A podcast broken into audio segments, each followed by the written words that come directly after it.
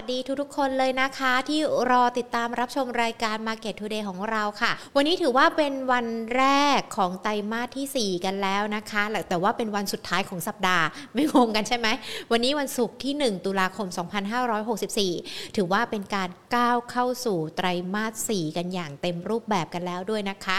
ก้าวเข้าสู่แบบนี้ไตรมาส 4 วันแรกแบบนี้ อุ้ยทำไมตุลาคมไม่ใจดีกับเราเลย ไม่ว่าจะเป็นทั้งในเรื่องของการลงทุนตลาดหุ้นนะ เดี๋ยวต้องมาดูกันว่าเป็นอย่างไรกันบ้างวันนี้หลุด 1,500เออหลุด 1,600 จุดกันไปแล้วด้วยนะ ต้องบอกว่าหลุดจนท้อแท้เลยนะ แล้วก็ขณะเดียวกันวันนี้มีตัวเลขจากทางด้านหอการค้าด้วย ไม่ว่าจะเป็นทั้งในเรื่องของน้ำท่วม หรือว่าแม้แต่ในเรื่องของเทศกาลกินเจนะคะ ก่อนที่จะไปไล่เรียงประเด็นต่างๆ กันค่ะ มาขอบพระคุณผู้สนับสนุนหลักใจดีของเรากันก่อนดีกว่านะคะ ผู้ใหญ่ใจดีที่ทำให้เกิดรายการ Market Today ดี ๆ แบบนี้แหละค่ะ ทูนะคะ ยุคนี้ต้องทู 5G เครือข่ายอันดับ 1 5 ปีซ้อนจาก n p e r f ค่ะ ขอบพระคุณมาณโอกาสนี้กันด้วยนะคะ ที่เข้ามามีส่วนร่วมเนาะทำให้หญิงแล้วก็ Market Today ได้เข้ามาคุย มาพูดคุยกับคุณผู้ชมทุกๆ วันเป็นประจำแบบนี้แหละค่ะามาติดตามกันสักนิดนึงดีกว่านะว่า ในเรื่องของสถานการณ์การลงทุนเป็นอย่างไรกันบ้าง ท่ามกลางตอนนี้ถึงแม้ว่าจะเป็นบ่ายสองแต่ว่าในหลายพื้นที่ฟ้าร้อง ฝนตก หลาย ๆ คนมีคำอุทานในใจละ น้ำจะมาไหมน้ำมาหรือยังอะใครที่อยู่ในพื้นที่ที่ตอนนี้อาจจะฟ้าร้องหรือว่าฝนตกนะ แล้วดู Market Today อยู่ด้วย คอมเมนต์เขียนมาคุยกันได้เลยนะคะ ว่าตอนนี้พื้นที่ที่ทุกๆคนอยู่เป็นอย่างไรกันบ้างแล้วนะ ส่งกำลังใจให้กับทุกคนเลยก้าวผ่านสถานการณ์ไม่ว่าจะเป็นทั้งน้ำท่วม หรือว่าสถานการณ์วาระโควิด -19 ที่เกิดขึ้นในขณะนี้ไปได้พร้อมๆกันเป็นสถานการณ์ที่ยากลำบากแต่อย่างไรก็แล้วแต่ ต้องไม่หมดกำลังใจนะ เหมือนการลงทุนนั่นแหละ ติดหน่อยก็ห้ามหมดกำลังใจนะเอามาดูตัวเลขกันสักนิดหนึ่งวันนี้ยอดผู้ติดเชื้อไวรัสโควิด -19 ที่เกิดขึ้นหลังจากเมื่อวานนี้หลุดต่ำ10,000คนไปแล้วเนาะ วันนี้ดูเหมือนว่าตัวเลขจะกลับขึ้นมานะ11,754คน เสียชีวิต123คน แต่ว่าถ้าเรามาดูการตัวเลข ผู้ที่หายป่วยกลับบ้านได้แล้วเนี่ยก็ประมาณ 12,473 คนนะคะเป็นคนติดตามต่อเนื่อง แล้วก็ก่อนหน้านี้ใครที่ฉีดซีโนแวคกันไป 2 เข็ม แล้วอยากจะไป boost เข็มที่ 3 เป็นแอสตราเซเนกาเนี่ยก็ลองพิจารณาดูก่อนเพราะว่าใครที่จองโมเดอร์นาไปแล้ว ดูเหมือนว่าตอนแรกเนี่ยเขาจะส่งมาที่ประเทศไทยช่วงเเดือนที่ผ่านมาเดือนตุลาคมนะคะเนี่ยเขาบอกว่าจะมีการส่งมาแต่ตอนนี้ดูเหมือนว่าจะ ขยายไปเป็นเดือนพฤศจิกายนแล้วกว่าจะส่งเข้ามา ดังนั้นลองตัดสินใจชั่งน้ำหนักกันดีๆ ว่าการไป boost เข็ม 3 ของเราเนี่ยจะรอโมเดอร์นาที่จองไว้หรือว่าจะไปเอาแอสตราเซเนกาก่อนยิงไม่บอกนะว่า ใครจะต้องทำยังไงแต่ลองพิจารณาดูกันเอาเองแล้วกันนะคะ ส่วนในเรื่องของการลงทุนในตลาดหุ้นมาดูกันสักนิดหนึ่งวันแรกของไตรมาสที่ 4 1 ตุลาคม ต้องบอกว่าวันนี้ตลาดหุ้นไทยหลุด 1,600 จุดกันไปนะ ปิดช่วงเช้า6.88 จุดลดลงไป 6.80 จุดนะคะ มูลค่าการซื้อขายก็เบาบางมาก 4470 ล้านบาท เดี๋ยวพูดคุยกับนักวิเคราะห์กันว่าตลาดหุ้นมันมีการปรับตัวลดลงเนี่ยมาจากอะไรกันบ้าง เพราะว่าถ้ามาดูกันตอนนี้ปัจจัยที่กังวลกันหรือว่าอาจจะต้องติดตามก็คือในเรื่องของเงินเฟ้อ รวมไปถึงในเรื่องของ QE เพดานหนี้สหรัฐกันด้วยนะคะ ส่วนของบ้านเราเนี่ยในเรื่องของมาตรการกระตุ้นเศรษฐกิจเพิ่มเติมอะมันดูว่ามันมีการออกมา ช่วยสนับสนุนให้หุ้นไทยไปต่อได้หรือเปล่านะคะ เพราะว่าก่อนหน้านี้เราจะเห็นหุ้นในกลุ่มของธนาคารเนี่ยมีการปรับตัวเพิ่มขึ้นมา แต่ถ้าเรามาดูกันวันนี้นะ ไม่ว่าจะเป็นทั้ง K-Bank หรือว่า SCB K-Bank เนี่ยมีการปรับตัวลดย่อลงไป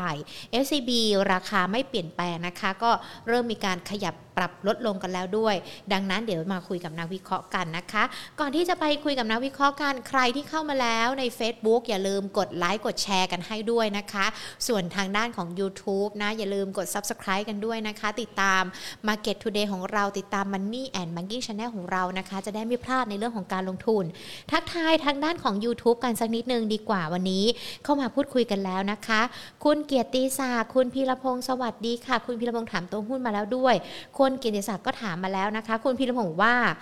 บางกะปิฟ้าครึมค้ำยังไม่ตกอ้าวยังไม่ตกยังไงก็แล้วแต่เดี๋ยวดูแลตัวเองด้วยเนาะแล้วก็ในขณะนี้นะคะในหลายพื้นที่เนี่ยแน่นอน ฟ้าร้องแบบนี้ก็ถือว่ามีความน่ากังวลใจหรือน่าเป็นห่วงเหมือนกันเนาะแล้วก็ขณะเดียวกันวันนี้นะคะ โพที่เราจัดทำขึ้นในรายการของเรา ก็มาจากคุณผู้ชมที่ดูรายการของเรานี่แหละคุณดารณีเขามีเหมือนเป็น อยากจะแสดงความคิดเห็นนะ หรือว่าอาจจะอยากจะรู้ว่าเพื่อนๆนักลงทุนที่ดูรายการ Market Today ของเราเนี่ยมีหุ้น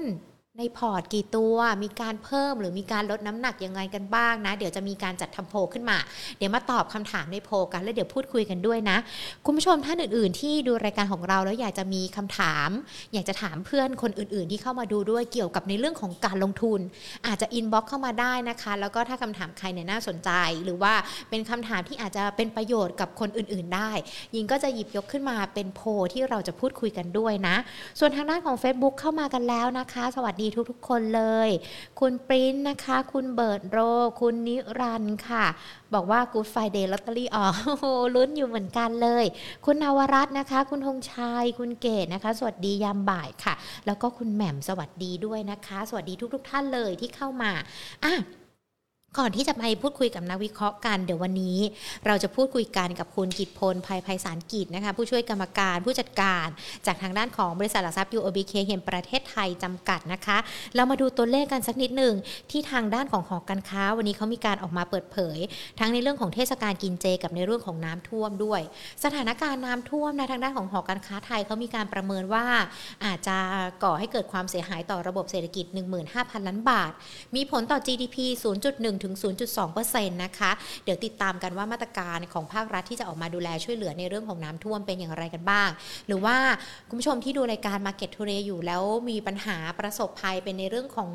ได้รับผลกระทบจากในเรื่องของน้ำท่วม และที่สำคัญมีการทำธุรกรรม กู้งงกู้เงินอะไรกับธนาคาร เดินไปคุยกับธนาคารได้เลยนะคะ เพราะว่าตอนนี้แต่ละธนาคารเขามีมาตรการต่างๆออกมา เพื่อดูแลผู้ที่ได้รับผลกระทบจากน้ำท่วมแล้วด้วย ส่วนอีกหนึ่งตัวเลขที่น่าสนใจนะคะก็คือในเรื่องของเทศกาลกินเจ จะกินเจกัน 6-13 ตุลาคมนี้นะคะ ปีนี้หอการค้าก็บอกว่าเงินสะพัดในช่วงเทศกาลกินเจลดลงนะคะ แล้วก็ถือว่าต่ำสุดในรอบ 14 ปีกันด้วย อยู่ที่ประมาณ 40,000 ล้านบาทเท่านั้น แต่ว่าคนกินเจเนี่ยเพิ่มขึ้นนะ เพราะว่าอาจจะอยากทำบุญกันด้วยนะคะ แต่ว่าในส่วนของการจับจ่ายใช้สอยหรือว่าไปซื้ออาหารเจเนี่ยอาจจะลลดลงด้วยนะ ก็ถือว่าเป็นตัวเลขที่สะท้อนในเรื่องของภาวะเศรษฐกิจที่เกิดขึ้นในขณะนี้นะ ส่วนตลาดหุ้นไทยไตรมาส4ส่งสัญญาณกันมาแล้ววันแรกปรับตัวไม่ค่อยดีเลย ทิศทางหลังจากนี้จะเป็นอย่างไรนะคะ เดี๋ยวหญิงกำลังต่อสายหาคุณกิตพลนะ ส่วนใครมีคำถาม เริ่มทยอยถามคำถามกันมาได้เลยนะคะ เพราะว่าเดี๋ยวจะได้มีการพูดคุยกับนักวิเคราะห์กันด้วยนะคะ ขออนุญาตต่อสายหาคุณกิตพลสักคุสวัสดีค่ะ คุณกิตพลคะ ครับ สวัสดีครับ คุณกิตพลขาวันนี้ต้องบอกว่าถือเป็นวันแรกเลยนะคะ ที่เราเนี่ยก้าวเข้าสู่ในช่วงของไตรมาสที่ 4 กันแล้วด้วย แต่พอมาดูในเรื่องของตลาดหุ้นไทยดูเหมือนว่าก็จะไม่ใจดีกับนักลงทุนเลยนะคะปรับตัวย่อลงไปกันแล้วหลุด 1,600 จุดด้วย ช่วงไตรมาส 4 นี้เราประเมินสถานการณ์กันยังไงเหรอคะ ครับก็สารภาพไตรมาสสี่นี่ก็อาจจะเป็นไตรมาสที่มีความท้าทายสักนิดหนึ่งนะครับ เนื่องจากว่าเราก็จะเห็นว่าตัวของเอ่อ ปัจจัยบวกหลายๆอย่างเนี่ยก็ถือได้ว่ารับรู้ไปในราคาพอสมควรแล้วนะครับ นอกจากนั้นเนี่ยเราก็จะเห็นว่าใน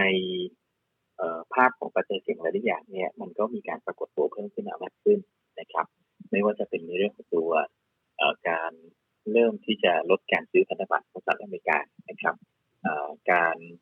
กังวลเรื่องเพดานหนี้นะครับปัญหาเรื่องเงินเฟ้อซึ่งถือได้ว่าน่าจะ เกินความคาดหมายหลายๆคนที่คิดว่าเอ๊ะไม่คิดว่าเงินเฟ้อจะอยู่ได้นานขนาดนี้นะครับรวมทั้งการระบาดของสายพันธุ์เดลต้าที่เกิดขึ้นในช่วงที่ผ่านมานี่ยทั้งหมดมันก็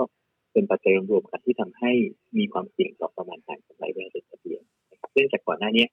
เราต้องเรียนว่าเราจะเห็นว่าประมาณการกำไรบริษัททะเบียนเนี่ยปรับเพิ่มขึ้นมาตลอดเลยนะครับตั้งแต่หลังโควิดเป็นต้นมาเนี่ยแล้วก็ขึ้นมาต่อเนื่องเป็นเวลาเป็นปีแล้วนะครับ แต่ว่าพอมาถึงโซนแถวๆนี้ มันก็เริ่มเหมือนตลาดเองก็เริ่มลังเลแล้วว่าเอ๊ะตกลงแล้วงบไตรมาสสามจะดีไหมอืจะมีการปรับประมาณการจากปัจจัยเสี่ยงหลักๆต่างๆ เนี่ย ที่ทำให้ประมาณการเนี่ยที่เป็นขาขึ้นมาตลอดเนี่ยเอ่อเริ่มพลิกกลับเป็นขาลงหรือเปล่านะครับเพราะฉะนั้นหลายๆอย่างเนี่ยก็เลยจะทำให้ไตรมาสสี่ในโดยเฉพาะในช่วงต้นไตรมาสก่อนที่เราจะเห็นหน้าของงบไตรมาสสามที่จะประกาศเนี่ยอาจจะมีความผันผวนมากเป็นพิเศษครับอืมการประกาศงบ ที่เรารอกันมานี่หลายกลุ่มเลยไหมคะ ที่อาจจะผิดหวังกันลงไป หรือว่าอาจจะมีแนวโน้มส่งสัญญาณที่ปรับตัวย่อลงไปอะคะคุณกิตพล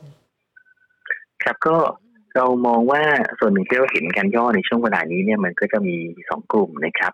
กลุ่มที่หนึ่งก็คือกลุ่มที่ขึ้นมาอาจจะไม่ได้มีเรื่องผิดหวังเลยนะครับ แต่ต้องบอกว่าขึ้นมาจนสะท้อนปัจจัยบวก แล้วก็สะท้อน valuation ไปในระดับที่แพงพอสมควรนะครับออย่างเช่นกลุ่มของทางอิเล็กทรอนิกส์นะครับ กลุ่มอิเล็กทรอนิกส์เนี่ย ยังไม่ได้มีอะไรที่แย่เลยนะครับโดยส่วนใหญ่แล้วเนี่ย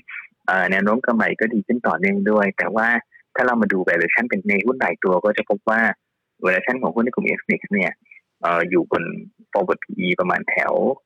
สามสิบถึงห้าสิบเท่านะครับ ซึ่งก็ต้องถือว่าอยู่ในเกณฑ์ที่ที่ค่อนข้างสูงมากนะครับ จากถ้าใครเคยเทรดหุ้นอิเล็กทรอนิกส์เมื่อ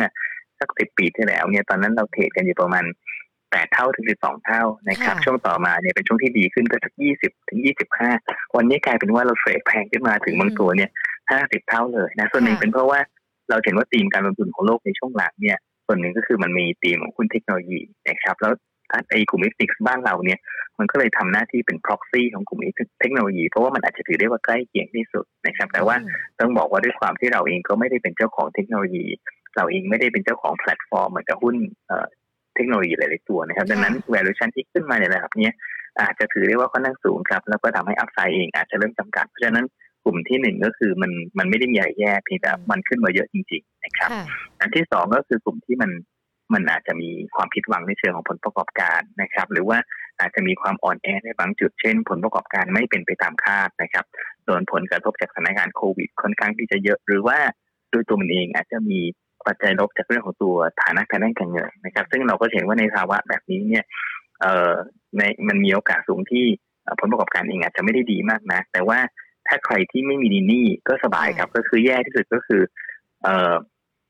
แย่ที่สุดก็คือว่ามันก็คือไม่ดี แต่ว่าถ้าสมมติใครมีหนี้เนี่ยคราวนี้ก็จะปวดหัวเลยว่าทำยังไงดีนะครับ ปีข้างหน้าเนี่ย อาจจะต้องคืนหนี้คืนแปดร้อยล้านพันล้าน แต่ว่ารายได้กระแสเงินสดลงลงกันแล้ว บางทีมันได้เงินไม่พอนะครับ ก็มีปัญหาแล้วเอ๊ะจะไปกู้ได้ไหม ถ้ากู้ไม่ได้ทํำยังไงนะครับ จะต้องเพิ่มทุนหรือเปล่าเพราะฉะนั้นมันก็จะมีปัญหาปวดหัวในกลุ่มที่ผลประกอบการไม่ดี หรือว่ามี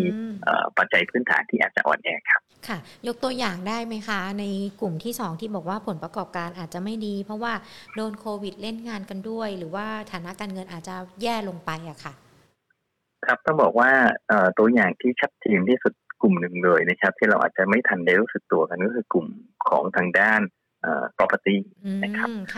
กลุ่ม property เนี่ยเราจะเห็นภาพที่แยกเลยระหว่าง property ตัวใหญ่ ๆ ที่มีพื้นฐานแข็งแกร่งกับตัวพื้น property ตัวเล็ก ๆ นะครับ เราถ้าใครติดตามในช่วงที่ผ่านมาก็เห็นว่า property ตัวเล็กหลายตัวเนี่ยมันจะมีความยากลำบากในชีวิตมากเลยนะครับ ไม่ว่าจะต้องเป็นการขอเลื่อนหนี้ก็ดีนะครับ หรือว่าจะมีลักษณะของการที่พยายามออก ตราสารหนี้ซึ่งก็ต้องออกด้วยต้นทุนที่ก็น่าจะแพงนะครับ หรือไม่ก็มีการเพิ่มทุนนะครับ ก็จะเป็นกลุ่มหนึ่งที่ที่ได้รับผลกระทบนะครับ อันที่สองก็คือเอ่อก็จะมีกลุ่มของทางด้านพวกสายการบินนะครับ สายการบินนี่ตอนนี้เนี่ย มันก็จะมีอีกว่ามีตัวที่คิดว่าน่าจะน่าจะรอดได้แบบเหนื่อย แต่ว่าก็ยังก็ยังน่าจะรอดนะกับตัวที่เรียกว่าเหนื่อยแล้วดูยังไม่รู้อนาคตจะเป็นยังไงนะครับ เพราะว่าเพราะว่าต้องบอกว่ามันก็จะเห็นว่าภาระหนี้ที่เขามีเยอะจริง ๆ นะครับ แล้วก็ เยอะจนแล้วก็เราก็จะรู้ว่าในสถานการณ์แบบนี้ที่ต่างชาติเองคงกลับมาไม่ค่อยเร็วนะนะครับการเดินทางในประเทศเองหลายคนเองก็อาจจะรู้สึกว่าถ้าในอดีตเนี่ย ถ้าต้องขับรถห้าชั่วโมงนะครับนั่งเครื่องบินดีกว่านะฮะแต่ว่าตอนนี้พอห้าชั่วโมงเอ๊ะเราก็กลัวโควิด เนี่ย เราขอขับรถแล้วกันนะดังนั้นไอการที่ดีมานการบินในประเทศมันจะกลับมาฟื้นโดยเฉพาะถ้าต่างชาติเองก็ยังไม่ได้กลับเข้ามา มันก็เป็นเรื่องที่ไม่ง่ายนะครับ เพราะฉะนั้นถ้าในกลุ่มพวกนี้ครับที่ที่กระทบไปเยอะแล้วก็ มีหนี้อยู่เยอะปัญหาก็คือว่าถ้าสถานการณ์ทางโควิดมันดีขึ้นไม่เร็วมากพอเนี่ยเออมันจะมีการเปลี่ยนแปลงเชิงโครงสร้างหลายอย่างที่เกิดขึ้นกับผู้ถือหุ้นได้นะครับดังนั้นก็ต้องบอกว่าในกลุ่มนี้ครับเออเราคงจะต้องคือต้องบอกว่านักทุนเองก็คงจะต้องต้องถ้าจะไปเก่งกันไปในกลุ่มพวกนั้นเนี่ยต้องต้องเผื่อใจดีๆเลย หรือว่าต้องทำการบ้านดีๆ ครับว่าเขาจะมีความเสี่ยงในระดับไหนครับ คือยังไม่ต้องถึงขนาดเวทแอนซีเพื่อรอดูสถานการณ์ แต่ว่าถ้าจะเก็งกำไร ต้องพิจารณาการดีๆ รับความเสี่ยงได้มากน้อยแค่ไหนอันนี้ก็คือให้นักลงทุนเป็นผู้ตัดสินใจเองใช่ไหมหรือว่าจริงๆต้องบอกว่าถ้าเป็นไปได้เนี่ยไม่ต้องไปเก่งได้ครับ คือเรามีโอกาสในตลาดอยู่ค่อนข้างจะเยอะนะครับหรือว่าจริงๆแล้วมันมีหลายตัวที่เราสบายใจได้มากกว่า เพราะฉะนั้นมันไม่มีความจำเป็นที่เราจะต้องไป เอ่อเป็นผู้ชนะในเกมที่ยากนะครับค่ะก็คือเล่นเกมที่มันชนะง่ายนะครับ ได้ค่ะคะแนนเหมือนกันครับค่ะ แล้วอย่างกลุ่มของอิเล็กทรอนิกส์นะคะ ที่ราคามันแพงเกินไปแล้วในบางตัว มันยังมีบางตัวหรือว่ายังมีตัวไหนที่พอจะเข้าไปเล่นได้บ้างคะเพราะว่าถ้าดูจากสถานการณ์แล้วในเรื่องของงบของเขาก็น่าจะโอเคครับก็จะเห็นว่าในตัวอิเล็กทรอนิกส์ตัวที่มันไม่แพงต้องบอกว่าโดยภาพใหญ่เนี่ยโมเมนตัมของผลประกอบการเนี่ย น่าจะอยู่ในทิศทางที่ ที่ฟื้นตัวดีขึ้นต่อเนื่องนะครับแต่ว่าต้องบอกว่าในบนความแพงของกลุ่มเนี้มันก็จะมีระดับที่แตกต่างกันนะครับ ถ้าไปดูแล้วตอนนี้ฮาน่าอาจจะประมาณสามสิบเท่านะครับ ตัวเดลต้าตัว KCE อาจจะ PE ประมาณกับห้าสิบเท่านะครับ ตัวของทางด้านเอ่อ SVI PE อาจจะประมาณสิบห้านะครับ เพราะฉะนั้นในลักษณะแบบนี้ครับก็ต้องบอกว่าถ้ามองในเชิงของตัว valuation เพียวๆเนี่ยเอ่อตัว SVI ก็จะเป็นตัวที่ดูน่าสนใจ ค่ะในขณะที่ตัวฮาน่าก็อาจจะพอเทรดได้ แต่ว่าในกลุ่มของแต่นั้นอย่างเกง KCE ถึงแม้ว่าเอ้ยเขาจะปัจจัยพื้นฐานดีมาก ๆ แต่ว่าบน valuation ที่อยู่บนจุดที่สูงพอสมควรเนี่ย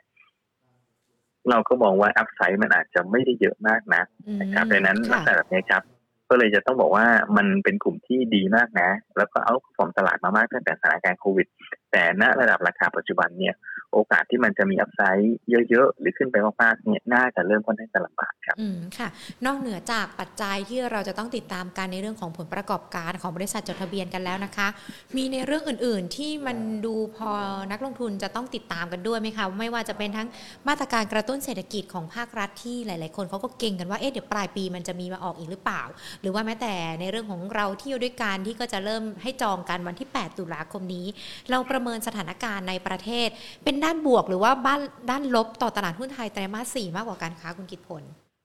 ประเมินเป็นบวกครับอืมนะต้องบอกค่ะว่าสถานการณ์หลาย ๆ อย่างที่แย่นี่ก็คงจะแย่ไปไปที่สุดแล้วในระดับหนึ่งนะครับ แล้วก็สถานการณ์จากนี้ไปโดยรวมๆเนี่ย ต้องบอกว่าถ้าไม่โชคร้ายจริง ๆ นะครับ เราคงจะเห็นการค่อย ๆ ทยอยฟื้นตัวขึ้นอย่างต่อเนื่องนะครับเอ่อมาตรการต่างๆใน ภาครัฐที่ออกมาเนี่ยก็คงจะสนับสนุนภาพของทางด้านเศรษฐกิจแล้วก็การฟื้นตัวนะครับ ไม่ว่าจะเป็นมาตรการในการรักษาที่เอ่อช่วยคนที่มีภาระทางด้านการเงินเยอะนะครับค่ะปรับปรุงโครงสร้างหนี้สำหรับคนที่มีปัญหามากๆนะครับ หรือว่ามาตรการกระตุ้นเศรษฐกิจอื่นที่ก็น่าจะทยอยออกมา ซึ่งขณะเดียวกันเนี่ยเราก็จะเห็นว่าเอ่อรัฐบาลเองมีการขยับเพดานหนี้ขึ้นไปแล้วนะครับจาก 60 เป็น 70 มันก็ไม่ได้แปลว่าเราคงต้องกู้ทีเดียวให้มันถึง 70 เลยนะครับ แต่ว่าเราก็จะเห็นว่าจากเดิมซึ่ง จะทำอะไรก็จะเริ่มติดแล้ว เพราะว่ากู้อีกนิดเดียวก็ถึงเพดานอย่างเงี้ยมันทำอะไรไม่ได้เลยนะแต่ว่าพอเราขยับเพดานไปเป็น70เนี่ยก็แปลว่าถ้าเราไม่ได้สีซัวเกินไป มันจะมีรูมในการที่เราจะดำเนินนโยบายหลายๆอย่างซึ่งกระตุ้นกำลังซื้อได้ ซึ่งไม่ใช่เรื่องแปลกนะครับ ต้องบอกว่ารัฐบาลของประเทศต่างๆทั่วโลกก็เผชิญสถานการณ์เดียวกันก็คือว่ามันอยู่ในจุดที่เรียกว่ามันใช้เงินจากปัจจุบันอย่างเดียวเนี่ยไม่ได้แล้วต้องไปดึงเงินจากในอนาคตเนี่ยมาช่วยเพียงแต่ว่าก็ต้องไปวางกรอบในการบริหารให้ดีว่า ดึงเงินจากอนาคตมาใช้แล้วเนี่ยจะมีกรอบในการที่จะทยอยคืนเงินอย่างไร แล้วก็รักษาวินัยการเงินยังไงครับ ค่ะ ช่วงไตรมาสสี่เราจะเห็นกรอบดัชนีของหุ้นไทย 1,700 จุดที่เราเคยคาดหวังไว้ยังยังมีโอกาสให้เห็นในช่วง 3 เดือนนี้ไหมคะยังยังมีครับอืมแต่ว่าในกรอบตัวนี้เนี่ยเราก็คิดว่าในฝั่งของดาวไซด์นะครับค่ะมันก็จะอยู่ประมาณโซน 1,580 นะครับ หรือถ้าแย่อาจจะอยู่ประมาณ 1,550 โอ้ครับค่ะในขณะที่ฝั่งของทางด้านอัพไซด์นะครับ ก็จะอยู่โซนประมาณแถวโซน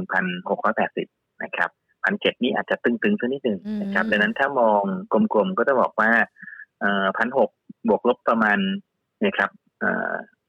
ห้าสิบจุดนะครับ ก็คือตีง่ายๆก็คือลงมาในโซนต่ำกว่าพันหกหรือว่าเอ่อยิ่งเข้าใกล้พันห้ากลางก็จะเป็นจุดที่น่าจะสะท้อนดาวไซด์ระยะสั้นนะครับเนี่ยที่ขึ้นไปเนี่ยพันหกกลางๆนะครับ หรือขึ้นไปเนี่ย upside เองก็อาจจะเริ่มมีนะครับ ก็ดังนั้นภาพตัวนี้ครับก็ต้องบอกว่าเอาเป็นภาพเป็นกรอบใหญ่ๆที่อยากให้นักลงทุนมองเอาไว้ครับ ค่ะ แน่นอนพอดูแบบนี้นะคะ หรือว่าแม้แต่สัญญาณเชิงบวกที่มีเพิ่มมากขึ้นในช่วงไตรมาสที่ 4 ดังนั้นเองธีมการลงทุนรูปแบบการลงทุนที่เหมาะสมของนักลงทุนในช่วงไตรมาสนี้ จะต้องเป็นยังไงกันบ้างคะ ปรับพอร์ตลดพอร์ตเพิ่มพอร์ตตัวไหนกลุ่มไหนกันได้บ้างค่ะ โอเคครับก็จะบอกว่า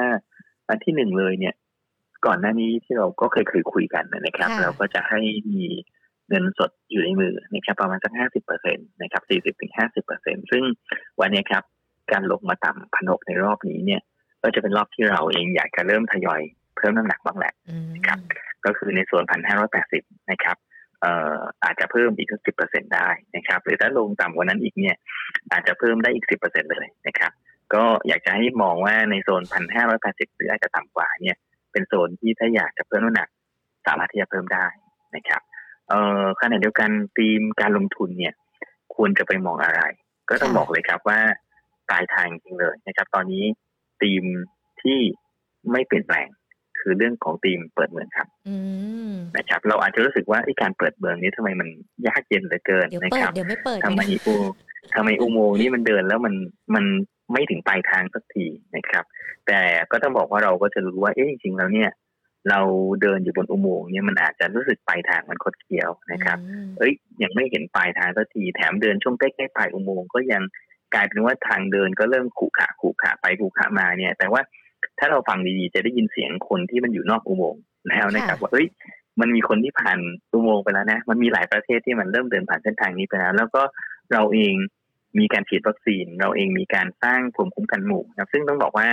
ไม่ได้แปลว่าจากนี้ไปเราจะกลับเข้าสู่ปกติเลย แต่ว่าผลกระทบที่เกิดขึ้นจากการระบาดที่จะมีต่อเศรษฐกิจเนี่ยมันน่าจะมีน้อยลงนะครับ อย่างน้อยที่สุดตรงนี้เนี่ย ถ้ามันมีการระบาดระลอกใหม่ ซึ่งมันก็มีความเป็นไปได้ที่อาจจะเกิดขึ้นนะครับ แต่ว่าเราก็อาจจะเกิดสถานการณ์ที่คล้ายๆ กับที่เกิดขึ้นในอังกฤษกับในอเมริกา ก็คือว่าจำนวนผู้ติดเชื้อนี่อาจจะเร่งขึ้นไปเร็วมากๆก็ได้นะครับอืมเพราะว่าเอ่อ พอมันเกิดการระบาดแล้วตอนนี้ฐานของการระบาดมันจะเป็นฐานที่ใหญ่ขึ้น เมื่อเทียบกับในอดีต ซึ่งฐานมันเป็นฐานเล็ก เพราะฉะนั้นการติดเยอะๆ มันจะเกิดขึ้นได้ง่ายและเร็ว แต่สิ่งที่มันจะต่างไปจากในอดีตก็คือว่าบนภาพของการที่คนมีวัคซีนเป็นจำนวนมากแล้วนะครับ ก็จะทำให้การฟื้นตัวตรงนี้เนี่ยเออมันต้องบอกว่าการเสียชีวิตน่าจะอยู่ในที่ว่าน่าต่ำซึ่งเราจะเห็นว่าในรอบที่ผ่านมาอังกฤษก็ดีอเมริกาก็ดีเนี่ย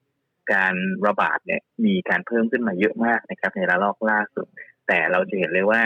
เอ่อจำนวนการเสียชีวิตเนี่ยเหลือประมาณสักหนึ่งในสิบของเดิมนะครับเพราะฉะนั้นสถานการณ์แบบนี้อาจจะเกิดขึ้นกับเมืองไทยเช่นเดียวกันจากค่ะหมื่นคนที่เราเห็นวันนี้หมื่นต้นๆอาจจะลงไปเหลือไม่กี่พันนะครับ แล้วก็ดีไม่ดีจากไม่กี่พันแล้วอาจจะกลับมาหลักหมื่นอีกก็ได้นะครับ ในช่วงปลายปีนี้แต่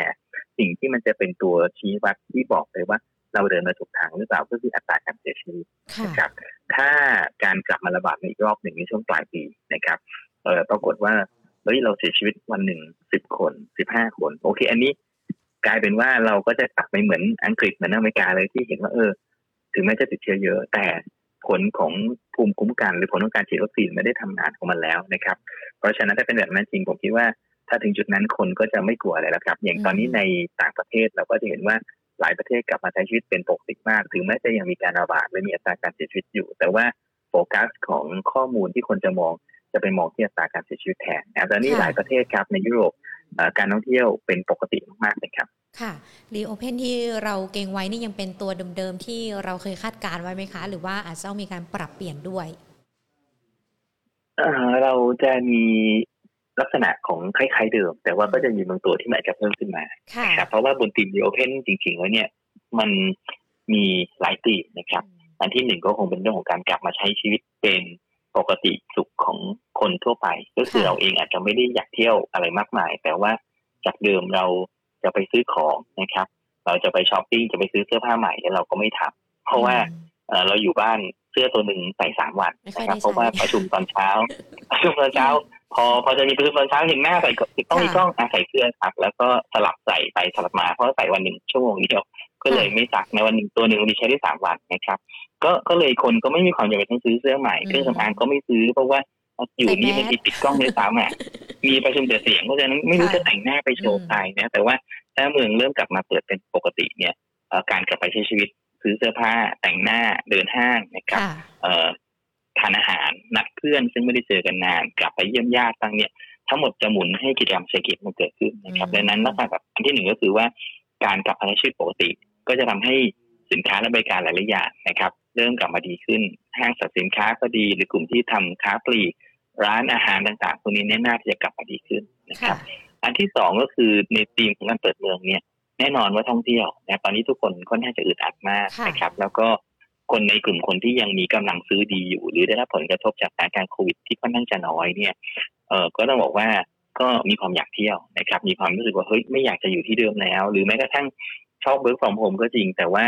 ให้ work from home อยู่เดียวก็ไม่ไหว คือบางวันก็อยากจะไปนั่งร้านกาแฟ บางวันก็อยากจะค่ะอยากจะยกคอมพิวเตอร์อยากจะยกโน้ตบุ๊กไปทำงานนอกสถานที่บ้างเปลี่ยนบรรยากาศบ้างแม้กระทั่งคือต้องบอกว่าจริงๆแม้กระทั่งคน introvert ที่ไม่อยากเจอผู้คน ก็ยังรู้สึกว่าเฮ้ยก็ยังรู้สึกว่ามันก็เงียบเกินไปนะ ก็ยังอยากรู้สึกว่าเออ คือไม่อยากคุยกับคนแต่อยากจะไปอยู่ในที่ที่มีคนมันก็มีแล้วดังนั้นก็ตัวนี้ครับ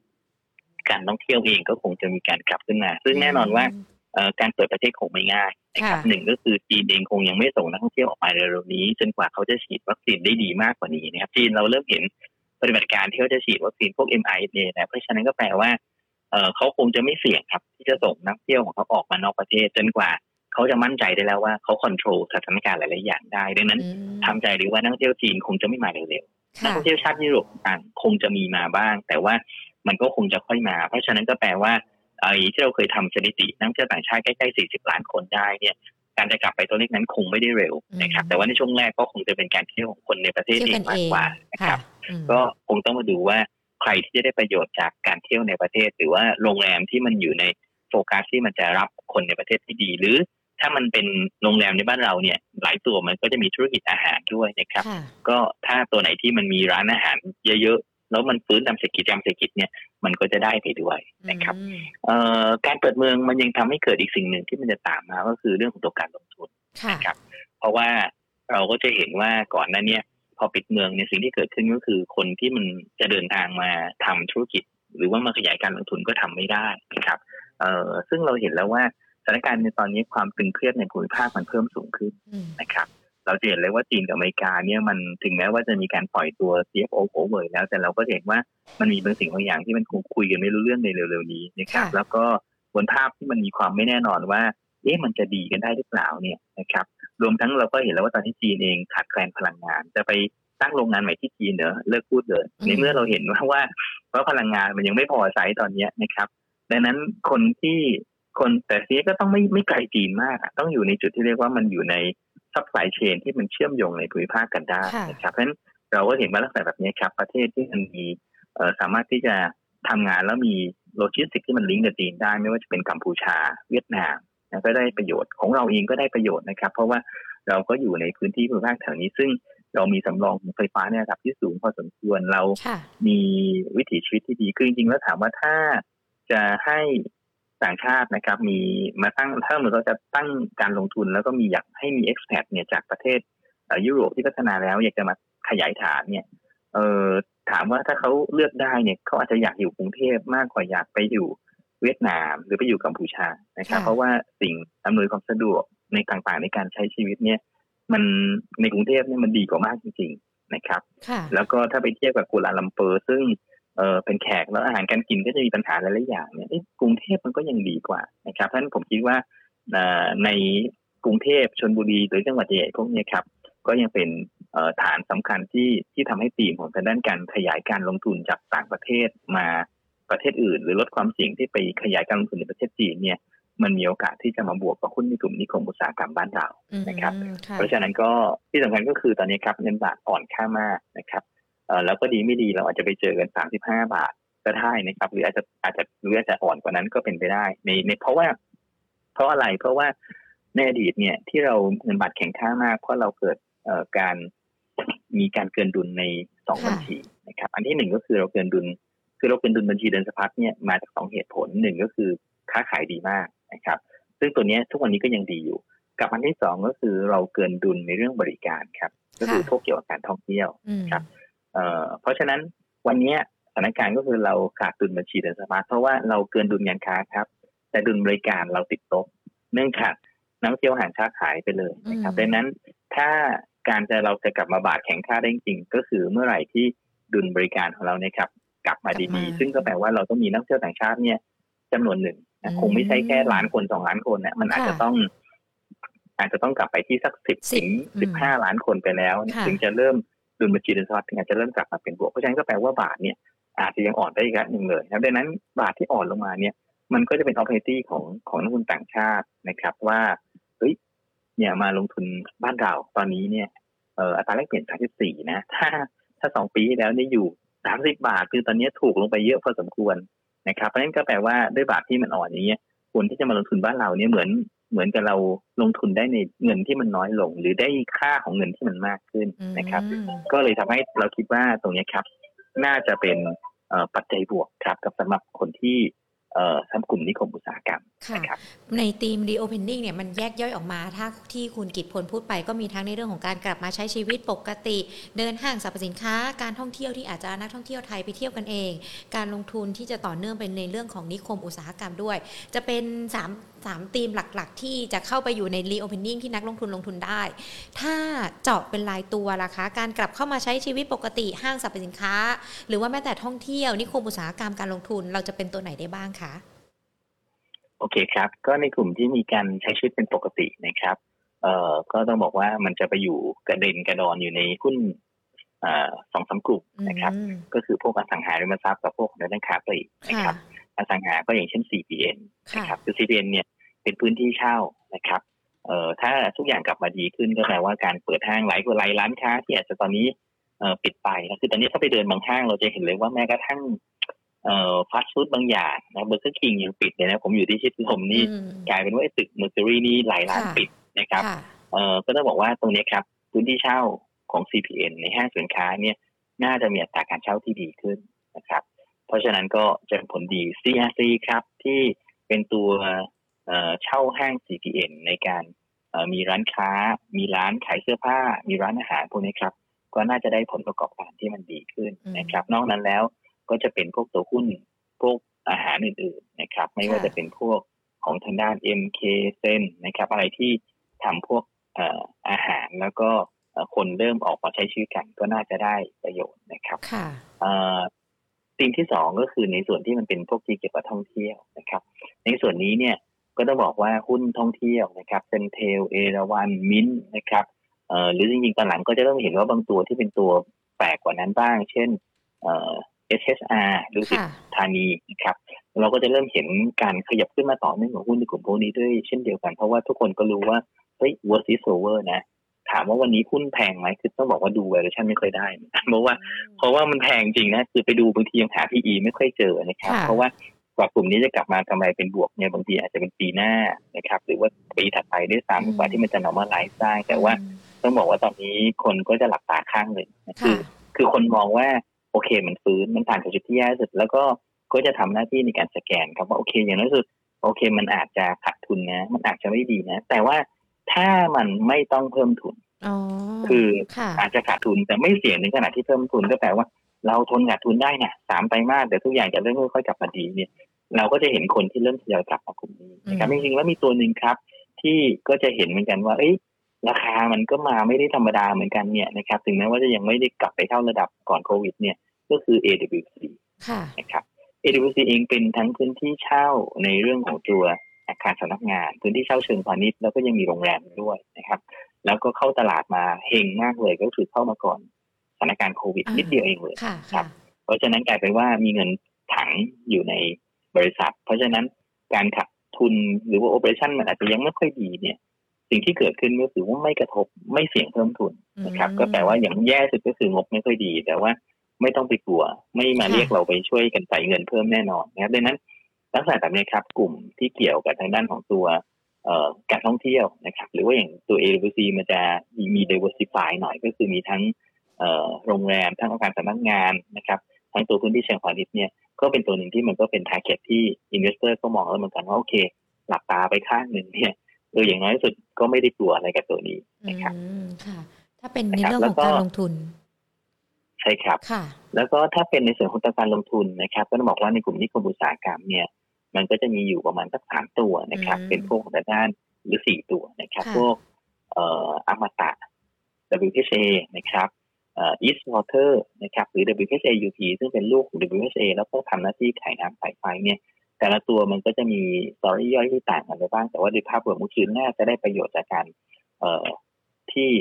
การลงทุนที่มันน่าจะเริ่มดีขึ้น แล้วก็กลับมาในภาคธนานิคมอุตสาหกรรมครับ ค่ะ ก็ถือว่าเป็นธีมเปิดเมืองในช่วงไตรมาสสี่ที่แนะนำกันไปนะคะ คุณกิพลขาถ้าเราอยากจะมองหาท็อปพิกแค่เล่นสั้น ๆ ในช่วงหนึ่งถึงสองสัปดาห์นี้ มันยังพอมีอยู่ใช่ไหมคะ ถ้าเป็นท็อปพิกในช่วงหนึ่งถึงสองสัปดาห์นี้อาจจะเป็นตัวที่ไม่ได้เกี่ยวกับธีมเปิดเมืองก็ได้เพราะว่าเราก็จะเห็นว่าในภาพระยะสั้นเนี่ยเอ่อตีหนึ่งที่ตลาดให้น้ำหนักมากในตอนนี้ก็คือเรื่องของตัวเงินเฟ้อ นะครับ เงินเฟ้อที่มาเนี่ยมันทำให้เราเห็นเลยว่ากลุ่มของทางด้านพวกcommodity ถูกเก็งกำไรขึ้นมาในฐานะของการที่มันตัวเองเนี่ยเป็นสินทรัพย์ที่สามารถที่จะป้องกันเงินเฟ้อได้ หรือเป็น inflation hedge asset นะครับในกลุ่มพวกนี้ถ้ามาดูว่ามันมีผลประกอบการที่มีแนวโน้มไตรมาสสามที่น่าจะดีด้วยนะครับต้องบอกว่าเราก็เห็นว่าเอ๊ะมันก็จะมีแรงเก็งกำไรปิโตรเคมีมาบ้างบางตัวนะครับ แต่ว่าจริงๆแล้วเนี่ยพอมาดูเนี่ย มันจะมี commodity อยู่ตัวหนึ่งครับ ที่งบไตรมาสสามเนี่ยน่าจะค่อนข้างดีจริงๆงบไตรมาสสามดีเนี่ยมันมีอยู่หลายตัวนะครับ คือเรือก็ใช่เรือก็ดีนะครับปาล์มก็ดี แต่เผอิญว่าเรือเนี่ยคนกลัวครับว่าเอ้ย seasonal ของเรือส่วนใหญ่เนี่ยดีสามเสร็จปุ๊บแล้วสี่มันจะวูบนะมันก็เลยกลายเป็นว่า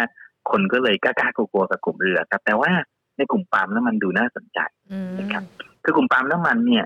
เออเราอาจจะเห็นว่าเอ้ commodity เกษตรมันก็มีหลายตัวนะมันมีปาล์มน้ำมันก็มีน้ำตาลก็มีเนี่ย เอาน้ำตาลดีไหมน้ำตาลยังไม่ค่อยขึ้นนะ ก็ต้องบอกว่า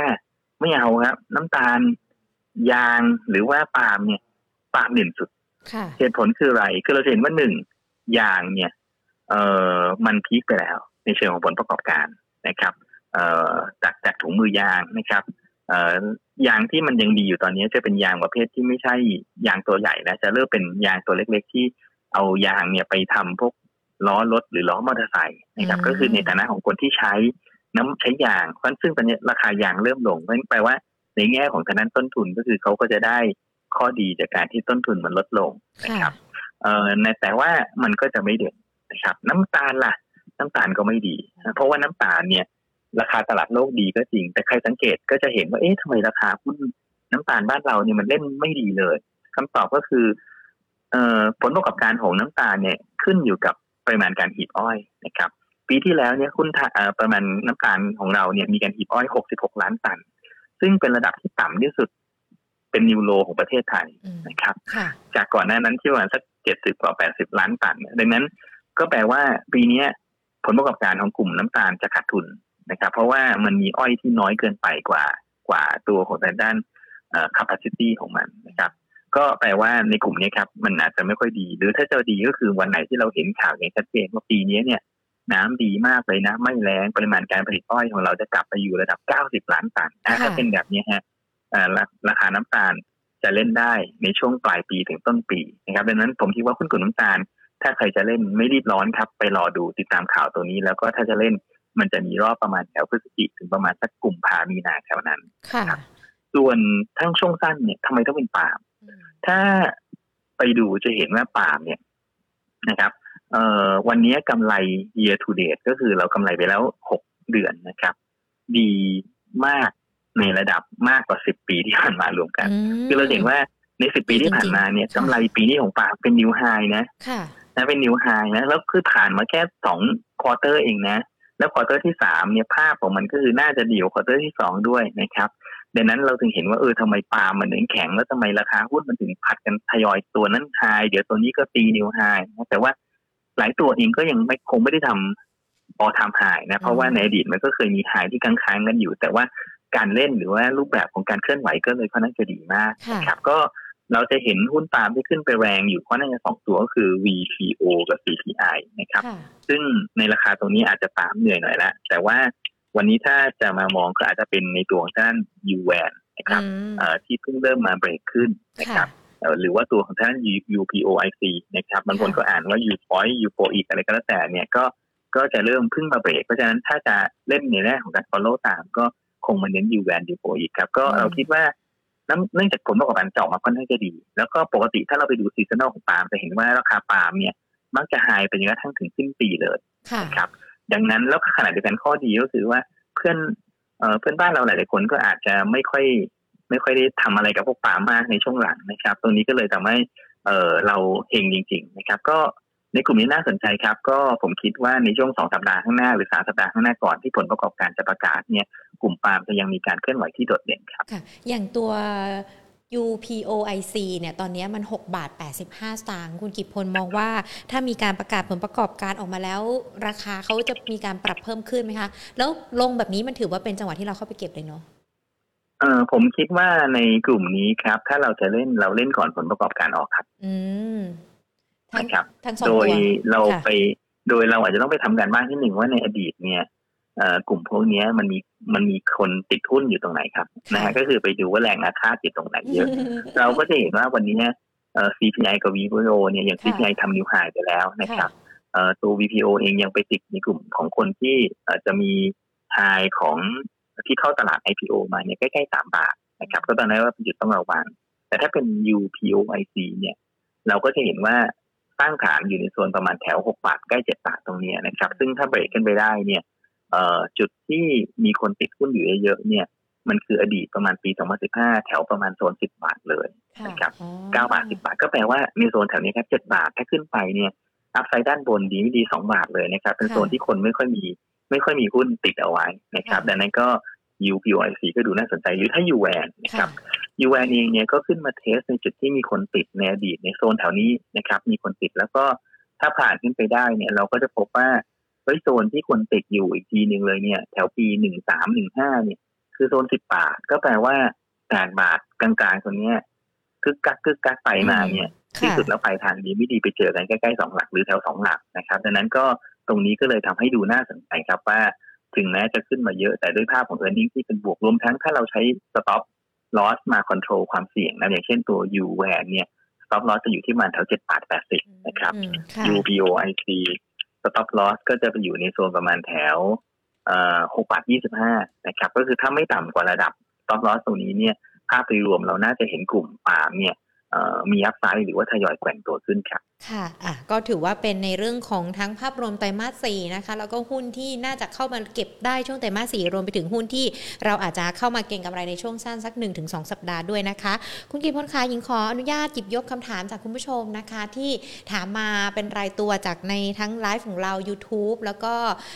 ทางด้านของ Facebook กันด้วยนะคะ มีตัวท็อปมาค่ะไทยออยที่คุณผู้ชมหลากหลายท่านเลย ไม่ว่าจะเป็นทั้งคุณบอยสมิธคุณเกียรติศักดิ์ถามมา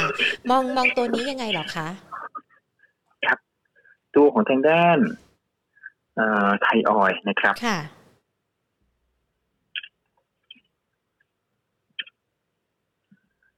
ไทยออยจริงเป็นตัวที่เราแนะนำแล้วก็เรามองว่าน่าสนใจครับถามว่าเพราะอะไรแต่จริงๆไทยออยต้องถือว่าวันนี้ครับ ขึ้นมาเทสบริเวณที่เป็นแนวต้านสำคัญเลย ก็คือโซนประมาณห้าสิบสามบาทห้าสิบนะครับเอ่อห้าสิบสามบาทห้าสิบเนี่ยเป็นแนวต้าน สำคัญทั้งโลเดิมนะครับ ทั้งเป็นแนวต้านสำคัญในเรื่องของตัวภาพแนวต้านดาวเทรนด้วยนะซึ่งผ่านขึ้นไปได้เนี่ยภาพของโครงสร้างของหุ้นเนี่ยจะเปลี่ยนแปลงเลยนะถามว่าทำไมเราถึงมองว่าน่าสนใจ เพราะจริง ๆ แล้ว ถ้าเราไปย้อนดูครับ จะเห็นว่า ตัวไทยออยเนี่ยเอ่อรอบนี้ลงมาค่อนข้างจะแรงคือตั้งแต่ ถ้าใครไปดูตั้งแต่เดือนสี่นะครับ เดือนสามเดือนสี่ที่หุ้นขึ้นไปพีคแถวหกสิบห้าบาทเนี่ย แล้วลงมาสี่สิบสี่บาทค่ะที่ลงแรงเป็นเพราะว่าช่วงนั้นก็มีข่าวลือครับว่าโครงการลงทุนขนาดใหญ่ที่ไทยออยจะไปลงทุนเนี่ย มันน่าจะใหญ่มากจนกระทั่งต้องเพิ่มทุนนะอืมก็เลยทำให้ไทยออยเนี่ยลงแรงกว่าหุ้นพลังงานหลายตัวนะครับแต่ว่าเราก็มองว่าด้วยความที่มันลงแรงกว่าพลังงานหลายตัว แล้วราคาหุ้นก็พายซินเรื่องของการเพิ่มทุนไปแล้วเนี่ยแหละนะครับ ก็เลยกลายเป็นว่าทำให้มันดูน่าสนใจ เพราะว่า เเท่าที่มีการประกาศออกมาแล้วนะครับ ก็คือแผนการลงทุนตรงนี้ใช้เงินจากไหนบ้าง ก็จากการที่ไทยออยขายหุ้น GPSC ให้กับปตทถ้าใครจับได้นะครับแล้วขณะเดียวกันก็จะมีการเพิ่มทุน ซึ่งน่าจะเกิดขึ้นในประมาณปีหน้า น่าจะมาไตรมาสสองนะครับ แล้วก็การเพิ่มทุนตรงนี้ระดมเงินประมาณสักหนึ่งหมื่นล้าน ก็แปลว่าอาจจะเป็นการเพิ่มทุนประมาณถ้าตีกลมๆก็สักประมาณสิบต่อหนึ่งก็คือเหมือนกับเดิมเรามีสักเก้าหุ้นสิบหุ้นเนี่ยอาจจะมีการเพิ่มทุนสักหนึ่งหุ้น ก็เป็นเดลูชันที่ไม่ได้เยอะ แล้วก็อยู่ระดับที่มันรับได้นะครับดังนั้นก็ต้องบอกว่าน่าสนใจครับ แล้วก็ขณะเดียวกันไทยออยน่าจะได้จากค่าการกันที่ดีขึ้นและที่สำคัญก็คือหุ้นลงกันเนี่ยมันมีลักษณะเป็น reopening play เล็กๆด้วยนะครับเพราะว่าลงกันเองเอ่อทำน้ำมันออกมาเนี่ย ส่วนใหญ่ก็คือรถยนต์ได้นะครับ แล้วก็ใช้ในนอกจากให้ในภาคการผลิตแล้วเนี่ยก็คือใช้ในรถโดยสาร ซึ่งเราก็เห็นว่าเอ้ยมันก็เริ่มมี ปริมาณการเดินทางที่มันขึ้นตัวขึ้น กับสองก็คือน้ำมันเติมเครื่องบินค่ะซึ่งเราจะเห็นว่าช่วงที่ผ่านมาเนี่ยมันก็มีปัญหาเยอะมากนะครับ คือกันน้ำมันมาแล้วเสร็จปุ๊บเอารถไม่วิ่งเครื่องบินไม่บินเนี่ยโอ้มันหาที่เก็บกันจ้าละวันเลย แล้วก็เกิดอาการล้นกลายเป็นว่าค่าการกันก็เลยแย่มากแต่พอสารในตอนที่สถานการณ์ดีขึ้น เราก็เห็นภาพนี้มันดีขึ้นเช่นเดียวกันนะครับดังนั้นไทยออยน่าสนใจครับ ก็เราให้ราคาเหมาะสมทางพื้นฐานอยู่ที่ เอ่อห้าสิบเจ็ดบาทนะครับ ผมเข้าใจว่าอยู่ที่ที่ห้าสิบเจ็ดแต่ว่าก็มีแนวโน้มที่มีโอกาสที่มันจะมีการปรับขึ้นขณะเดียวกันกลุ่มลงกันเนี่ยถ้าเราไปดูรูปแบบการเคลื่อนไหว มันมักจะเคลื่อนไหวได้ดีในเวลาที่ค่าการกันฟื้นดีขึ้น รวมทั้งราคาน้ำมันก็มาครับดังนั้นก็มองว่าน่าสนใจครับสำหรับคนที่หรือถ้าใครที่มีอยู่ก็เป็นระดับที่เราคิดว่ายังสามารถเทียบถือลงทุนได้ครับ ค่ะ GPSC ค่ะ มีคุณผู้ชมบอกว่าอยากจะถือยาวข้ามปีเลย อันนี้พี่กิตพลแนะนำยังไงดีคะ ครับก็ต้องบอกว่าถือได้ครับค่ะนะแต่ว่าอาจจะไม่ไม่ได้อึดอัดนิดหน่อย เพราะว่าอืมในในเชิงตอนนี้เราต้องเข้าใจว่าบนภาพที่ตลาดกำลังมองก็คือว่ากำลังกำลังเริ่มเห็นภาพว่า เอ้ยเศรษฐกิจโดยรวมเนี่ยมันกำลังดีขึ้นนะค่ะซึ่งพอเศรษฐกิจโดยรวมดีขึ้นบอลยิวขึ้นเนี่ยนะครับเอ่ออันที่หนึ่งก็คือคนก็อยากจะหาหุ้นอะไรที่มันลิงก์กับเศรษฐกิจขึ้น ซึ่งเผอิญว่าไฟฟ้าเนี่ย มันเป็นหุ้นปลอดภัย มันก็จะไม่ได้เข้าแก็บกับพวกเศรษฐกิจดีขึ้นสองก็คือเวลาบอลยิวขึ้นเนี่ยส่วนใหญ่แล้วหุ้นในโรงกลุ่มโรงไฟฟ้าเนี่ยมันจะถูกเพรสเชอร์ในเชิงของ valuation นะครับดังนั้นก็เลยทำให้ต้องบอกว่าเออลงทุนได้ไหมได้ ผมคิดว่าตัว g ี s เองก็จะแกว่งตัวอยู่ในโซนนี้ครับ แถวประมาณเอ่อเจ็ดสิบต้นๆนะครับถึงประมาณสักแถวแปดสิบกลางๆตัวนี้ไม่ได้ไปไหนก็คือต้องบอกว่าเออลงทุนได้ครับ ผมไม่ได้คิดว่ามีความเสี่ยงหรือมีดาวไซด์อะไรที่น่ากังวลนะเพียงแต่ว่า มันอาจจะอึดอัดหรืออาจจะไปช้าหรืออาจจะไม่ทันใจนั่นก็คือลักษณะแบบนี้ก็คือหนึ่งไม่ไล่ราคานะครับลงมาแรงๆน่าสนใจก็ถ้าใครอยากจะซื้อเพิ่มก็เล็งไว้สักส่วนแถว71.2บาทนะครับ แต่ว่าตรงนี้ไม่ต้องกลัวครับ ก็คือไม่ไม่น่าจะเห็นดาวไซด์อะไรที่ลึกมากๆครับ ค่ะ ขอดูตัวแนวต้าน IRPC สักนิดนึงค่ะ ตอนนี้ IRPC IRPC ครับค่ะ แนวต้านขึ้นมาแล้ว ถ้าใครมีอยู่ขายได้ยัง IRPC ก็ขึ้นไปถึงแนวต้านนะครับค่ะในโซนแถวเอ่อ4บาท20แต่ที่ IRPC มันจะมีความเป็นปิโตรเคมีบวกลงกลั่นอืมครับเอ่อก็เลยทำให้เอ่อเขาขยับขึ้นมาได้ค่อนข้างจะดีนะครับข้อดีก็คือว่ารอบนี้ครับ การเก็งกำไรกันกันขึ้นมาเนี่ยก็จะถือได้ว่ามีวอลุ่มที่สนับสนุนดีมากนะในโซนแถวสามบาทหกสิบถึงประมาณโซนสี่บาทสิบสามค่ะตัวนี้ขึ้นไปเนี่ยก็ตอนนี้ก็คือขึ้นมาเทสแนวต้านสำคัญสี่บาท ยี่สิบนะผ่านไปได้ตอนนี้ก็จะมีเอ่อแรงเหวี่ยงนะครับในการขึ้นไปทดสอบแนวต้านถัดไป ซึ่งแนวต้านที่จะแข็งมากๆของเขาคือสี่บาทหกสิบแล้วตอนนั้นจะมีการเปิด gap ทิ้งไว้ แล้วก็มีโครงสร้างบางอย่างซึ่งไม่น่าจะผ่านนะครับเพราะฉะนั้นตัวนี้สี่บาทยี่สิบถ้ามีอยู่ก็เราก็ให้ใช้เป็น trailing stop แล้วกันครับ ก็คือว่าหนึ่งถ้าไม่ได้ถอยหลุดต่ำกว่า4บาท10คือต่อครับ แล้วก็ขณะเดียวกันจุดที่ถ้าจะไปเสี่ยงขายแล้วก็คือในโซนประมาณแถว4บาท 54 ถึง4บาท60ตรงนั้นครับ ค่ะอะลองดูละกันเนาะว่าเราพร้อมที่จะเสี่ยงหรือว่าพอกับในเรื่องของผลตอบแทนที่ได้กันในตอนนี้แล้วนะคะ มีอีกหนึ่งท่านถามมาค่ะ คุณถนนถามตัว B มาค่ะ มองยังไงคะตัวนี้ B g i s t i c ต้องบอกว่าตัว B จิสติกนี่เป็นค่ะตัวที่เราก็ไม่ได้ติดตามในเชิงปัจจัยพื้นฐานนะครับค่ะแล้วก็ทั้งตลาดก็ที่ดูก็ไม่มีคนไม่มีคนทำบทวิเคราะห์ตัวนี้ด้วยนะครับอืมค่ะก็คือตัวของเขาเองเนี่ย มันมาจากหุ้นบางปะกงเทอร์มินอลเก่าค่ะนะครับ แล้วก็จะมีการเปลี่ยนแปลงบางอย่างนะครับเอ่อเปลี่ยนแปลงรูปแบบของธุรกิจ แล้วก็มีทั้งในตัวของการทำทั้งโลจิสติกส์มีท่าเรือมีหลาย ๆ อย่างด้วยนะครับ ก็เลยทำให้หุ้นอยู่บนธีมของการ turnaround ทีนี้อืมราคาขึ้นไปก็น่าจะแรงก็เลยทำให้มีการพักตัวลงมานะครับ ในภาพตรงนี้เนี่ยเอ่อก็จะมีแนวรับอยู่ในโซนประมาณแถวเอ่อ83 ตังค์นะครับท่านต้องบอกว่าตรงนี้คือ เอ่อถ้ามองแล้วเนี่ยภาพก็ถือว่าเป็นการเคลื่อนไหวที่ค่อนข้างจะดีนะครับ แล้วก็อาจจะไม่ได้ดูน่ากังวลอะไร เพียงแต่ว่าถ้าสนใจก็คือแนวรับที่ดี จริงๆ ตัวนี้ก็อยู่มาแถว 83ตังค์บวกลบนะครับค่ะก็จะเป็นจุดซื้อสำหรับตัวทางด้านเอ่อบีจิสติกครับ แล้วก็ตรงนี้ผมคิดว่าทรงในการเล่นหลังจากขึ้นมาแรงเนี่ย มันก็น่าจะมีการแกว่งตัวอยู่ในกรอบประมาณแถว 83ตังค์ถึงในโซนประมาณแถว 1 บาทครับ ค่ะ MONO ค่ะ มีน้องมิกิถามมานะคะคุณกิตพลบอกว่า ติด MONO ที่หนึ่งบาทเจ็ดสิบหกตังค์ติดหลายบาทเลยเป็นแสนเลยทำยังไงดีคะครับสำหรับตัวนี้ เออมันงบไตรมาสสี่ไม่ดีเอออืมไตรมาสสามไม่ดีครับค่ะคือไตรมาสสามเนี่ย เราก็จะเห็นว่ามีการล็อกดาวน์แล้วพอมีการล็อกดาวน์เนี่ย สิ่งที่เกิดขึ้นก็คือว่าเออถึงแม้คนจะอยู่บ้านแล้วรู้สึกว่าคนอยู่บ้านก็ต้องดูทีวีสิแต่ว่า จริง ๆ แล้วเนี่ยไอการใช้งบโฆษณาของบริษัทต่างๆ มันชะลอไปครับ เพราะว่าเอ่อจะใช้งบก็คนอาจจะไม่มีตังค์มาซื้อ หรือทำงบโฆษณาก็อาจจะได้น้อย เลยกลายเป็นว่างบไตรมาสสามของของโมโนที่จะประกาศออกมาน่าจะไม่ค่อยดี แต่ว่าอืมในตรงที่น่าสนใจก็คือว่าหลังไตรมาสสามไปแล้วเนี่ยเข้าสู่ไตรมาสสี่เนี่ยสถานการณ์ต่างๆมันน่าจะเริ่มทยอยดีขึ้นก็แปลว่าไตรมาสสามนี่แหละมันคงจะเป็น bottom ของของโมโนนะครับค่ะรวมทั้งราคาหุ้นมันก็จะมีภาพหนึ่งที่น่าสนใจว่าเอ๊ะ ราคาหุ้นเนี่ยทำ new low อืมครับหลุดเอ่อสิหนึ่งบาทห้าสิบเอ็ดลงไป แต่ว่าหลุดหนึ่งบาทห้าสิบลงไปเนี่ย ลงมาแรงก็จริงแต่ว่า indicator ยังไม่ตามเท่าไหร่นะคือกลายเป็นว่ามันในเชิงเทคนิคเนี่ยมันมีลักษณะที่เป็นเป็น bullish divergence นะครับค่ะเพราะฉะนั้นลักษณะแบบนี้ก็แปลว่าเอ้ยน่าสนใจในการเข้าครับ ไม่ได้ค่ะไม่ได้แปลว่าต้องต้องอัดเลยนะแต่ว่าถ้าบอกว่าดูน่าสนใจว่าเอ้ยถ้ามันถ้าจากนี้ไปเนี่ย มันเกิดรูปแบบของการกลับตัวบางอย่างเนี่ยมันจะเป็นจุดซื้อที่ดีมากๆเลยนะครับ เพราะฉะนั้นผมคิดว่าโมโนถ้าติดอยู่ในโซนตัวนั้นทำอะไรไม่ได้แล้วครับอืมนะในขณะนี้นะเพราะว่าช่วงตั้นก็คือยังไงงบไม่ดีแน่นอนนะค่ะจริงแต่ว่าจะมาดูว่าจะหาจุดที่มันจะมาซื้อถั่วแถวบาทเจ็ดสิบกว่าตัวนั้นหรือเปล่าเนี่ยอ่ากับอาจจะต้องมาเล็งว่าน่าจะใกล้เวลาที่จะได้ซื้อถั่วนะครับค่ะแต่ว่าทำใจเลยนะงบไตรมาสสามไม่ดีครับ ค่ะอะ ก็ลองดูถ้าถ้าเป็นแต่ไม่คัดตรงนี้นะครับ ผมก็คิดผมคิดว่าไม่คัดแล้วก็ขณะเดียวกันตรงโซนแถวนี้ กลับต้องมาเฝ้าหาจังหวะที่จะซื้อถั่วด้วยซื้อซ้ำครับถั่วอ๋ออะก็เป็นกำลังใจให้นะคะ อีกหนึ่งคนที่บอกว่าอยากจะซื้อถั่วเหมือนกันเพราะว่าติดดอยอยู่อย่างตัวสวัสด์ค่ะ มองยังไงคะโอเคครับก็ต้องคือสวัสด์เองถ้ามามองในเชิงพื้นฐานนะครับ คนก็จะมองว่าเอ๊ะมันก็ยังไม่ได้มีอะไรเปลี่ยนแปลงไปเลยนี่นานะครับ มีข่าว s c b จะ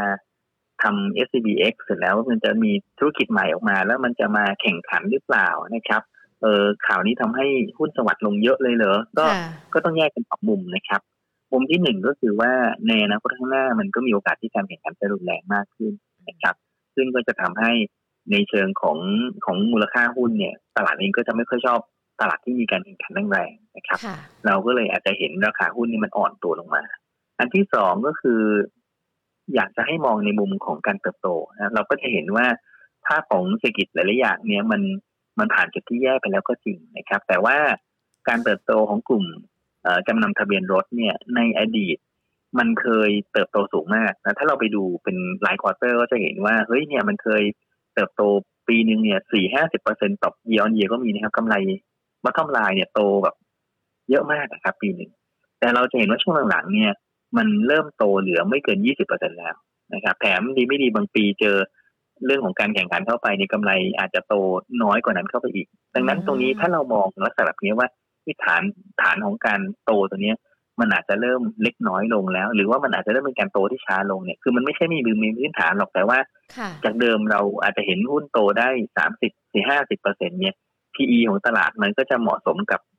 PE ที่สูงนะแต่พอตอนเนี้ย มันโตยังเป็นอุตสาหกรรมที่โตอยู่ แต่ว่าสมมติถ้ามันโตในระดับสิบห้าถึงยี่สิบเปอร์เซ็นก็แปลว่าเอ่อในแง่ของการเทรดหุ้นหรือว่าในแง่ของ rating เนี่ยมันก็ควรจะมี PE ที่ลดน้อยลงมาจากเดิมเคยอยู่ประมาณแถวยี่สิบกว่าสามสิบเนี่ยมันก็ต้องถอยลงมาเหลือสักสิบห้าไปสิบไปปลายยี่สิบต้นๆ แบบนี้เป็นต้นนะครับดังนั้นค่ะสิ่งที่จะเกิดขึ้นก็คือเราต้องลองแอพพลายดูครับว่าถ้าเราเราเอา PE ที่มันน้อยลงมา มาใช้กับกำไรของ MTC สวัสด์แล้วเนี้ยราคาหุ้นมันควรจะลงมาอยู่ในกรอบไหนนะดังนั้นผมคิดว่าค่ะสิ่งที่เกิดขึ้นก็คือ de-rating ที่มันสะท้อนการแข่งขันที่รุนแรงกับเรื่องของตัวเอ่อของตัวการเติบโตที่มันชะลอตัวลงนะครับก็มองพื้นฐานไม่ได้เปลี่ยนแปลงเพียงแต่ว่าถ้ามองลักษณะแบบนี้ว่ามันไม่ได้เปลี่ยนเนี่ยมีโอกาสที่ราคาหุ้นก็จะเป็นการเคลื่อนไหวในกรอบใหญ่เนี่ย อยู่ในโซนแถว 53 ครับค่ะถึงประมาณแถวแถว 80 นะเพราะฉะนั้นแปลว่าอืมโอ้โหถ้าอย่างเงี้ย แปลว่าดาวไซด์มันมีนะค่ะนะครับ คือถ้าลงมาคนไม่มีเนี่ยเออลงมาแถว53น่าสนใจ แต่ว่าถ้าเรามีอยู่ตัวเนี้ยมันคงจะอึดอัดมากๆเลยนะเพราะฉะนั้นตอนนี้ตอนเนี้ยก็คือพื้นฐานไม่ได้เปลี่ยนแต่สิ่งที่มันจะเปลี่ยนก็คือ perception ของนักลงทุนที่มีต่อหุ้นครับ ค่ะอะคุณโอพีถามมานะตัวสวัสด์ฟังคำแนะนำกันแล้วเนาะว่าจะถั่วหรือไม่ถั่วดีเพราะไม่ได้บอกมาด้วยนะคะ ว่าติดดอยที่เท่าไหร่นะคะ มีอีกหนึ่งท่านถามมาเป็นก็ตัวถ้าจะถัวผมก็ให้ว่ามันจะเป็นโซนแนวรับสำคัญแถวประมาณเนี้ยครับอืม55ลงไปแล้วกันครับค่ะอะถ้าเห็นนะครับค่ะ ICN ล่ะคะ Information and Communication ICN ก็ อธิบายไม่ถูกเหมือนกันนะ เพราะว่าราคาหุ้นขึ้นมาจากบาทกว่าๆปีนี้เป็นปีที่หุ้นเอ่อกลุ่มพวก ICT เนี่ย IT เนี่ยหลายตัวขึ้นมาแรงมากเลยนะครับเอ่อไม่ว่าจะเป็นพวกของทางด้านทำพวก Cyber Security ค่ะทำเรื่องของระบบ System Integration นะครับเอ่อ ICN เองก็มีลักษณะบางอย่างที่ทำพวก IT ได้เช่นเดียวกันนะครับทีนี้ราคาขึ้นไปแรงมากจนกระทั่งขึ้นไปแถว โซนเก้าบาทกว่าแล้วก็อ่อนตัวลงมา ต้องขอเนี่ยคอมเมนต์ในเชิงเทคนิคแล้วกันนะครับ เพราะตัวนี้เป็นตัวที่ที่เราก็ไม่ได้เห็นคนดูในเชิงปัจจัยพื้นฐานเลยนะครับก็ในภาพลักษณะแบบนี้ครับ มีโอกาสที่หุ้นจะลงมาสร้างฐานในโซนแถว เอ่อหกบาทกลางๆนะครับ ตรงนี้ลงมาในโซนแถวเจ็ดบาทตรงนี้ก็คือ ต้องบอกว่าก็ยังมีมีโอกาสที่อาจจะยังอาจจะมีฐานที่ลึกกว่านี้นะครับเพราะตรงนี้ต้องบอกว่า เอ่อถ้ามอง จุดที่มีคนมีหุ้นอยู่จริงๆที่มันจะเป็นฐานราคาที่แน่นก็คือแถวหกบาทสี่สิบหกบาทสามห้านะครับดังนั้นต้องบอกว่าถ้าโซนแถวนั้นครับ ผมอาจจะเสี่ยงซื้อถ้าโซนแถวนี้ผมรู้สึกว่า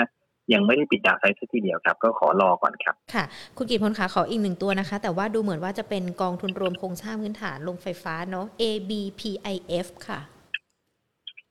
ครับ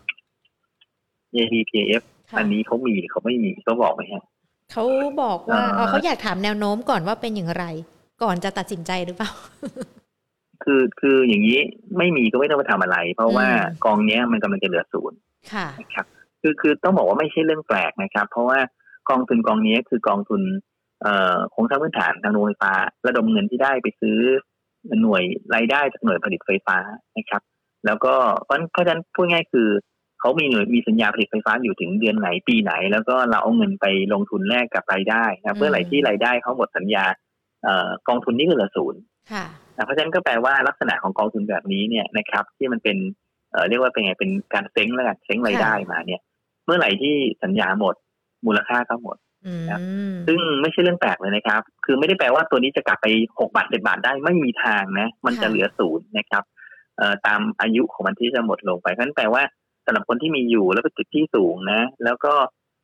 ก็ต้องทำใจครับว่าหนึ่งมันเหลือศูนย์แน่นอน มันมันไม่กลับไปที่เดิมนะกับสองก็คือ ถ้าใครซื้อตอนสมัย IPO ยังไงก็ไม่ขาดทุนครับ เพราะว่าเขาก็จะได้เงินปันผลที่มากกว่า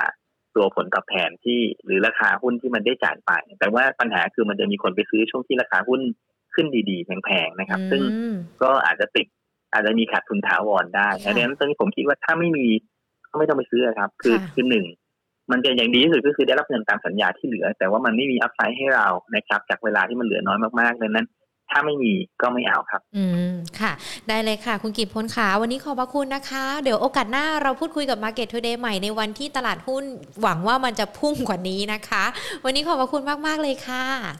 ยินดีครับ ค่ะ สวัสดีค่ะ โอ้โห วันนี้พูดคุยกันกับคุณกิตพลได้หลากหลายเรื่องเลยนะคะ แล้วที่สำคัญ คุณนิวบีถามตัวกองทุนมานะ ABPIF ฟังคุณกิจพลแล้วอย่าเพิ่งเป็นลมนะ ถ้าได้กำไรแล้วไม่เป็นไร แต่ว่าถ้าไม่มีไม่ต้องเพิ่มนะคะ เมื่อสักครู่นี้คุณกิจพลก็แนะนำกันมาแล้วด้วยนะคะ ทักทายกันสักนิดนึงดีกว่า คุณผู้ชมทุกๆ คนที่เข้ามา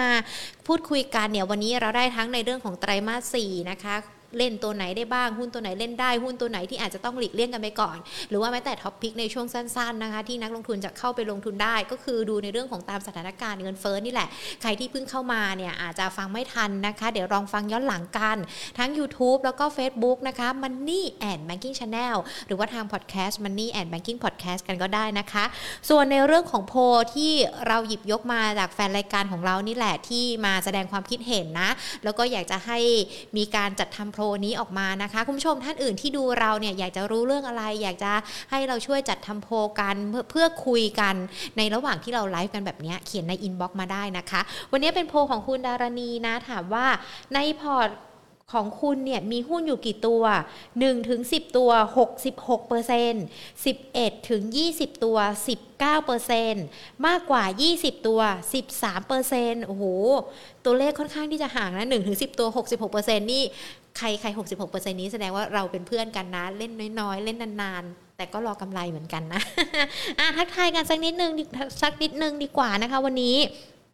หลากหลายคนเลย แล้วก็มีหลายคนก็เขียนมาด้วยนะว่าในพื้นที่เนี่ยฝนตกกันด้วยนะคะ ก็ระมัดระวังระวังไม่สบายกันด้วยนะคะ ไม่ได้เป็นหมอแต่เป็นห่วงอ่าทักทายกันค่ะ คุณปอมนะคะ ยังอยู่หรือเปล่าคุณสุภาพันธ์นะคะ คุณเกียรติศักดิ์น้องพิรพงศ์นะคะ คุณมิ้งสวัสดีครับ คุณชาวคุณดารณีค่ะ คุณชาวนี่ เขาเรียกว่าอะไรให้คำแนะนำแล้วก็คุยกันในเรื่องของหุ้นโรงไฟฟ้านี่แบบยกนิ้วให้เลยนะหญิงตามอ่านตลอดนะคะ ไม่ใช่ว่าไม่ได้อ่านนะ คุณอารณีนะคะ คุณมิ้งก็ถามมาด้วย คุณพีธนาทิพย์นะคะ คุณมนตรีค่ะ คุณนิวบีทักทายกันนะคะ คุณฮาร์ชอบขายสวัสดีค่ะ คุณเทิดนะคะ คุณโอพีเมื่อสักครู่นี้ถามตัวสวัสดิ์มาก็คุยกันไปแล้วเนาะคุณแพลวพานคุณเบเทอร์ยูนะคะ คุณเอวิสนะคะ คุณมานัสนาน คุณโยนิสุ หรือเปล่า ถ้าพูดผิดนี่ขออภัยนะคะ เขียนชื่อเป็นชื่อเล่นภาษาไทยมาได้นะ หญิงจะได้อ่านถูกนะ คุณทำรงนะคะ แล้วก็คุณสาสิพงษ์ที่เข้ามาพูดคุยกัน สวัสดีทุกทุกท่านทางด้านของ YouTube เลยนะคะ ที่เข้ามาพูดคุยกัน ใครยังอยู่เนี่ยทักทายกันมาได้เลยนะ ส่วนทางด้านของ Facebook ก็คึกคักเหมือนกัน คุณนิลาน คุณบอยสมิธ คุณปริ้นนะคะ คุณเบิร์ดโร คุณนวรัตคุณธนกรนะคะ ก็ถามตัวสวัสดิ์มาเช่นเดียวกัน คุณมนัสจังนะคะ ของหุ้นปันผลที่จะถือสัก6 เดือน วันนี้เนี่ยเราคุยกันอาจจะไม่มีหุ้นปันผล แต่ว่ามีหุ้นที่สามารถถือในระยะยาวนี้ได้นะ เดี๋ยวลองดูกันนะคะว่าว่าจะพอใจตัวไหนได้บ้าง หรือว่าพอจะเลือกตัวไหนเข้าไปลงทุนได้เดี๋ยวลองฟังย้อนหลังกันดูเนาะคุณขนุนนะคะ คุณคัมพีค่ะ คุณนพนิษนะคะ สวัสดีทุกทุกท่านเลยนะคะ คุณธงชัยคุณขุมทรัพย์มั่งมีบอกว่าเซ็ตหลุด1,600 ไปแล้วแต่ว่า หลุดไปแล้วยังมีโอกาสขึ้นด้วยจากปัจจัยอะไรหรือว่าจะขึ้นไปที่เท่าไหร่ ไปฟังย้อนหลังกันได้อีกหนึ่งรอบ อยากจะให้ทุกคนฟังย้อนหลังนะ เพราะว่าวันนี้ได้หุ้นหลากหลายตัวเลยนะคะ คุณเกดนะคะก็เข้ามาพูดคุยกันคุณแหม่มนะคะ คุณเกดบอกว่ามี 8 ตัวตอนนี้ชนะ 6 แพ้ 2 ไม่เป็นไรชนะมากกว่าเดี๋ยวรออีก 2 ตัว ฟื้นขึ้นมาเราก็จะได้ชนะทุกตัวเลยนะอะก็ถือว่าเป็นการพูดคุยกันเลยนะคะ ที่เราพูดคุยกันแล้วก็ขณะเดียวกันเนี่ยเราก็มีการทักทายกันผ่านทางในเรื่องของ